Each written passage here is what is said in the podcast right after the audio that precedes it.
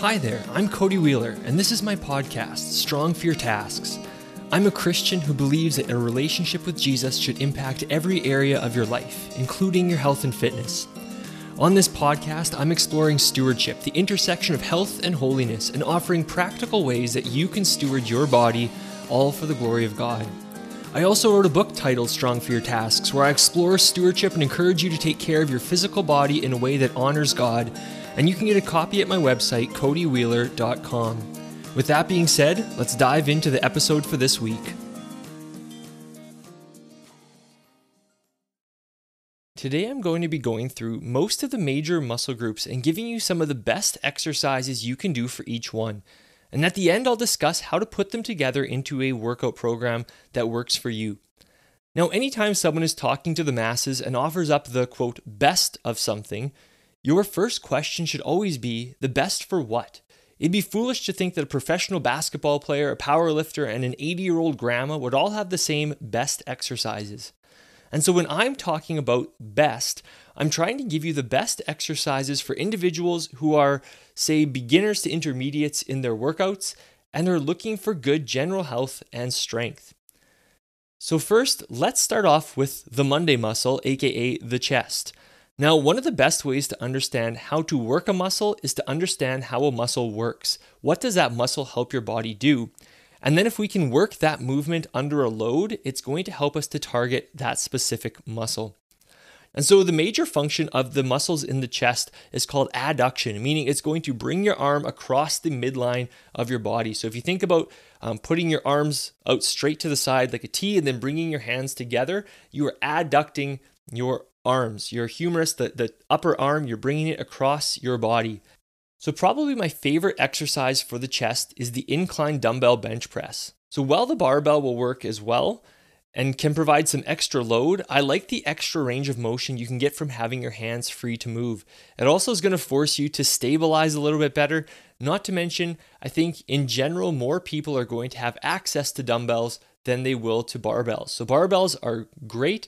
I like dumbbells for hitting this movement. Now, another thing you might be wondering is why incline over flat bench? So, on the incline, you're basically think about sitting in a recliner where you're not laying down flat nor are you straight up, you're kind of in the middle. And that's what your position is going to be like for the incline bench press. And so, one of the reasons that I like the incline bench press is because it's going to favor a little bit more of the upper chest. So if you, you think of where your clavicle is or your collarbone, it's going to give a little bit more attention to that part, which is going to help balance out the chest from an aesthetics point of view.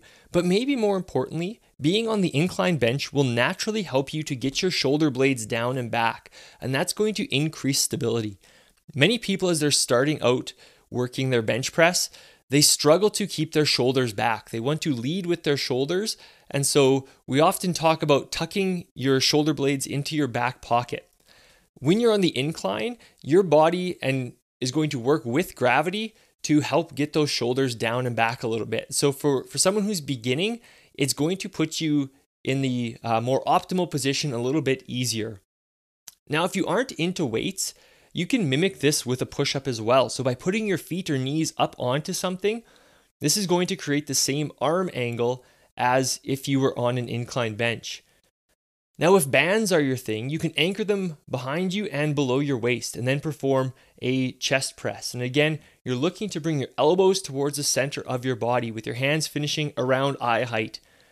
Another benefit with bands and chest training is that they provide some extra resistance as you're coming around your body. So if I were bench pressing with dumbbells, as my arms get straight at the top and they're extending straight up to the roof, there's very little uh, resistance on on my chest because gravity is just going straight down through my arm. And so as I come closer to the midline, it's not providing any sort of a pull out anymore. It's not trying to pull my arm away from my body where I have to fight to keep it adducted. Whereas with bands, if I set up my bands properly, as I pull towards the middle, as I adduct my arms more, it's going to be trying to pull out. So there's going to be a better contraction on the chest. Now, is this going to make a huge difference for the average person? Probably not, but as you get into uh, the intermediate stage of your training, this could be something that you look to incorporate some bands or cables. Now let's flip around and look at your back. Now, to say back muscle is really oversimplifying things. What we call your back is actually made up of 20 muscle pairs, with one on each side of your spine. However, there are typically a few major back muscles we think of when we talk about the back, and the biggest one being your latissimus dorsi or your lats. And so your lats are going to cover up most of the area of your back and run pretty much from your armpit down to your the bottom of your ribs and connect just about at your pelvis. And then they're going to also run up your spine um, on the middle part of your back. Now, the main functions of the lat are to bring your elbows down and back. And so for this, I'm going to suggest the narrow neutral grip chin up. And so while the grip won't make or break it, I like the narrow grip best. I find that it helps to keep the elbows tucked to the side um, when at the top of the movement and really allows you to pull your elbows behind your body. I also find this position gives a great stretch at the bottom. Another movement that I love for the back is rows, and specifically band or cable. Again, I like to go with a narrow grip or sometimes even a single arm row. I just find that it allows me to get the best lat contraction of all the grips that I've tried. And so, if you can incorporate some of both the vertical pulling of the chin up and the horizontal pulling of the row into your routine, you'll get a really well developed and healthy back. Now, what happens if you can't do chin ups? Are you disqualified from the quote best back exercises? Absolutely not. You can take those same bands and you just anchor them up high and then grab them, narrow grip, and go pretty much underneath the bands and just pull that down to your chest to get those elbows back and down. And that's going to mimic the same thing until you can work your way up to a full chin up. So, next, let's look at the shoulders. The shoulders are made up of three main muscles sitting on the front, side, and rear of your shoulder. And your shoulder's main function is going to be to lift your arms in those directions. It's going to help you to raise your arm in front, beside you, and get that arm extended out behind you. Now, you can't have an honest conversation about shoulder training without the overhead press. The overhead press is not only great for shoulder muscle development, but it also requires lots of core strength, and it does a good job of building the upper back as well, just with the um, the muscles required to stabilize the bar or the dumbbells over your head. To hit the other parts of the shoulders, I think it's best to use face pulls and lateral raises. So face pulls are great for overall shoulder health and good posture, not to mention they help to balance out the shoulder. Lateral raises also help to target the outside of the shoulder, and they're going to lead to a little bit of extra width. So from the shoulders, we travel down the front of the arm to the biceps. The biceps are going to primarily bend the elbow, and they're also going to supinate or turn your palms up. So if you were standing um, say with just your your hands at your side and you turned so that your palms were in front of you that's going to be part of your biceps working in that mo that motion that that twisting of your palms up that's where your biceps are going to help and you can even just see it if you um, if you flex your bicep muscle out to the side like you if someone asks you to show a muscle and you just turn your wrist back and forth you uh, rotate your forearm you're going to see your bicep it changes shape. And that's because it's working more. It's go- your bicep should get a little bit smaller. It should contract a little bit harder as your pinky turns towards your head. And so probably the best way to build your biceps is to get strong at chin-ups. Chin-ups are going to allow you a greater load on your bicep far and far greater than other bicep exercises Another great and underrated bicep exercise is drag curls. And this is where you're going to try and drag the barbell, dumbbells, or your hands up your stomach and chest by pulling your elbows behind your body. What you're going to find here is it should be a really strong contraction at the top of the movement. And so it's something not a lot of people do. I personally really enjoy this exercise. So, as we get to the back of the arm, we come across the tricep, which is responsible for extending or straightening your arm. When we look at an exercise like dips, dips are sort of like a chin up for the pushing muscles and can provide a great workout for the triceps. I also really like something called bodyweight skull crushers or overhead extensions. And so for bodyweight skull crushers, you're going to stand around two to three feet away from maybe your countertop or some other solid surface that would be around waist level, maybe a little bit higher to make it easier. You're to reach out and put your hands on it as if you were going to do a push up. But now instead of lowering your chest to the counter, you're going to bend your elbows and bring your forehead to the counter or just under the counter. And then you're going to raise your body up by extending your elbows. And so this isn't something that we're not doing a push up, it's you're leaning over onto the counter and to get yourself down to the counter, all you're doing is bending your elbows to bring um, you bring your head to the counter or think about bringing your head towards your hands. And then you're going to push away by extending your elbow. These are super difficult, but they are a great tricep workout. And if you have something like a TRX or gymnastics rings, you can also uh, use those really well for this exercise. So we'll now be taking our tour to the lower body. And so we when we think of lower body training, the first two exercises that should come to mind are barbell squats and deadlifts because these can be great exercises. But I think what what's happened is they fell out of favor for a long time because of the perceived risk of injury, and then thanks to uh, groups like CrossFit, they've really come back into uh, into popularity and into the mainstream, and you'll see far more people doing these exercises than you may have um, a decade or two ago. Now, with these exercises, I think that they certainly have a place in many people's workout programs. However, I don't think that every person should, nor does every person need to do these exact movements. I think squats and deadlifts are great if you're really just trying to keep things simple. If you just want a few exercises to do, squats and deadlifts are going to give you a tremendous bang for your buck. But what I've also found is that after a certain point, the risk to reward of these movements, it's just not worth it for most people. See, I've met almost nobody who do, who can do either of these movements with great form. And so these are two movements that allow you to progress to a, a lot of weight quite quickly in most circumstances. And so if you are using a lot of weight with improper form, you're really just setting yourself up for an injury. And so, what I would suggest is before you start training heavy deadlifts and heavy uh, barbell back squats, is that you find someone available to critique your form and maybe even just coach you through it for a couple of sessions. So, as I get into my suggestions for the best lower body exercises, you're going to see a lot of influence from Ben Patrick, aka the knees over toes guy. He's kind of skyrocketed to popularity on YouTube, and he's been someone that, as I've learned more about him, I'm not necessarily so interested in some of the science that he puts out. I'm just interested in the fact that his movements seem to be very longevity focused, which is what I'm really looking for when it comes to my overall training. I also like that all of his movements are very scalable. And so he has ways to make everything harder and ways to make everything easier. And so, whether you are a beginner, whether you have lower body issues, or whether you are an elite athlete, there's something that you can do from lots of the exercises that he puts out. And so let's start with the quadriceps or the quads or the front of your upper legs. And so these are going to act as the tricep of the leg. And so they're going to be responsible for extending or straightening your leg. And so when it comes to the quads, I have three main exercises that I prefer over others. And so, first, I really like the slant board squat. And this is where your heels are elevated on either a slant board or maybe some extra weight plates or just something else that's solid. So, you're going to put your heels up on something. And this is going to help most people get into a better range of motion. And it's going to target the quad area right around the knee. And it's really going to help to protect that knee and to um, build the muscles just or specifically around the knee. Um, now, with a slant board, you can buy them, they're pretty expensive. I managed to build my own, and I am far from a carpenter.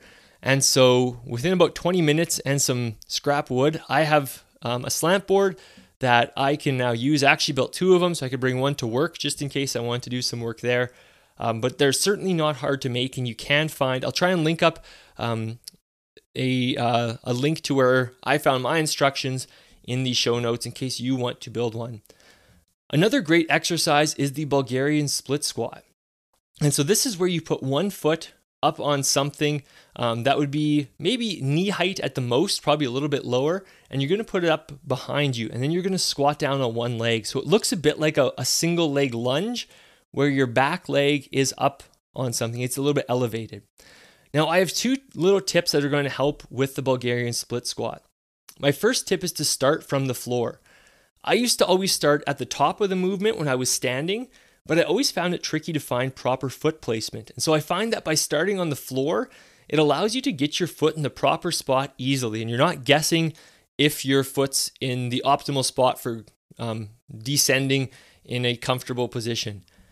And secondly, related to foot placement, is to place your foot closer to your body to target the quads, or further eh, or extended past the knee to target more of the glutes. And so, if you're looking to maybe get the front of the leg a little bit more, as you set up in your uh, position at the bottom, you've got your, your one foot elevated behind you on something solid. You're going to bring your grounded foot closer to your body. And so the angle from your knee, it should be sort of a, a negative angle, to, um, angled towards your body where your foot is. Finally, a uh, third exercise I like that I wouldn't recommend most people start with, but try to work your way up to it is sissy squats. Now, these aren't for the faint of heart, but I've really enjoyed how these have helped to build my legs without needing fancy machines. And that's the thing with, with all these three movements is they don't require a lot of weight, which I really enjoy.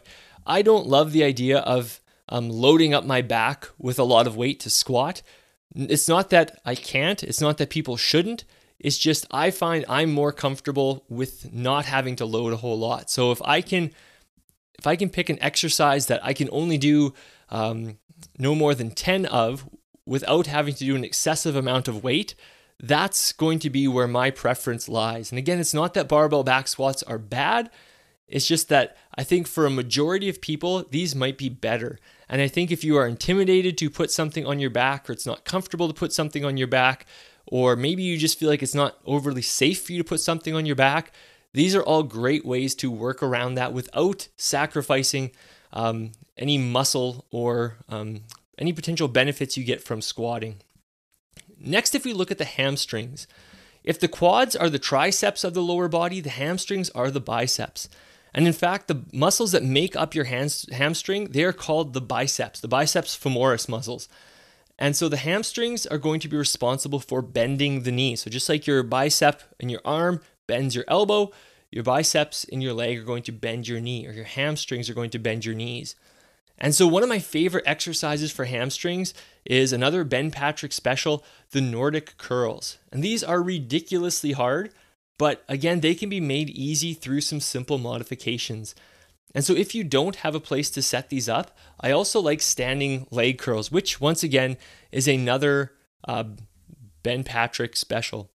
If you don't want to do either of these things, a third thing that I've found is pretty good is I will take a resistance band and I'll hook it up nice and high. So for me, I'll loop it around my squat rack and then I'll lie down on my back and hook my heel into the um, lowest part of the resistance band and I'll work at curling my foot down towards my butt, getting that full knee bend. And that's another good one too, where um, as you go through the range of motion, it gets harder and harder. I find that's really good for learning to feel your hamstrings and to really isolate those well. Our second to last muscle group is the glutes or your butt muscles. And they are large muscles that are going to support your hips and extend your legs behind your body. So if you um, anytime you're running, when you are bringing your leg behind your body, that's going to be a very glute dominant movement. And so, the best exercise for glutes, in my opinion, is the hip thrust. It's great for isolating the glutes uh, to a greater degree than most exercises, and it can be loaded quite a bit without having to load your spine. As I mentioned earlier, I also really like Bulgarian split squats. And so, all you would do to target the glutes more is make sure that in your bottom position when you're getting set up, put your foot out somewhere in front of your knee. And that's going to really emphasize the glutes over the quads.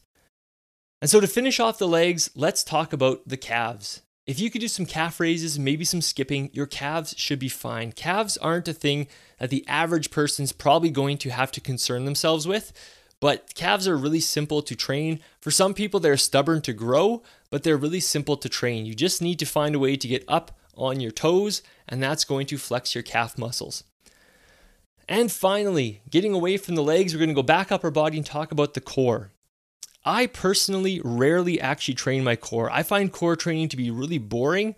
And I think if you're doing proper exercises, if you're doing um, lots of compound lifting, you're going to get lots of you're going to get sufficient work, we'll say, for um, your core simply by having to brace your body. However, if there were two uh, movements I would suggest lots of people do, um, would be active planks and reverse crunches. I prefer active planks over regular planks because I, I think for regular planks, I just think they're for again for most people probably a waste of time you probably don't need to be going for two three four five minutes in a plank it's just not overly practical. There won't be times in your life where you're going to be needing to be bracing your core for that long. And so could you do it? Absolutely. Is it the best use of your time? Probably not. I think active planks give you all of the benefits of a long um, plank without having to take so much time. And then I like reverse crunches. I, I just find that they uh, work better for targeting uh, the abs versus a traditional crunch. And so that targets most of the muscles in your body. So now let's talk about putting them together for a workout.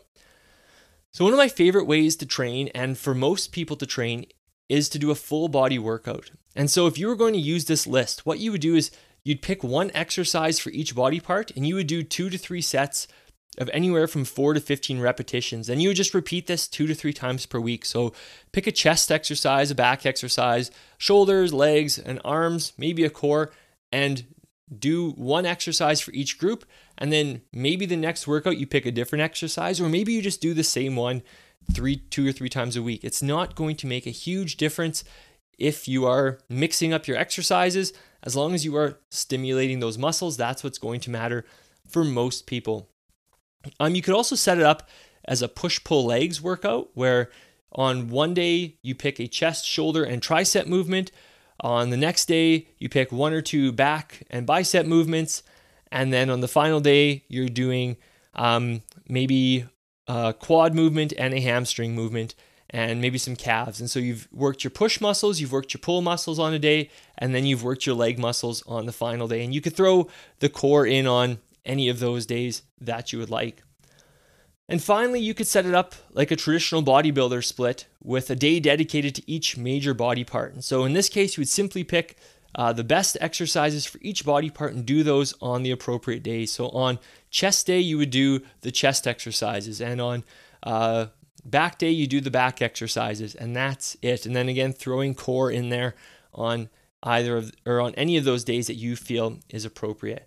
So, again, when it comes to the best exercises, we need to define what is best. I do not believe that all of these are going to give you the maximum muscle stimulation or that um, if you just do all these exercises, you're going to uh, look like Mr. Olympia. But I do know that if you were to incorporate these exercises and do them two to three times per week, you would notice a drastic increase in your strength, in your overall muscle, as well as just your overall health. And so, see if you can figure out a way to incorporate some of these exercises into your current workout program, or as you begin to start a workout program, uh, use these exercises and see the, if you can notice the difference that they make.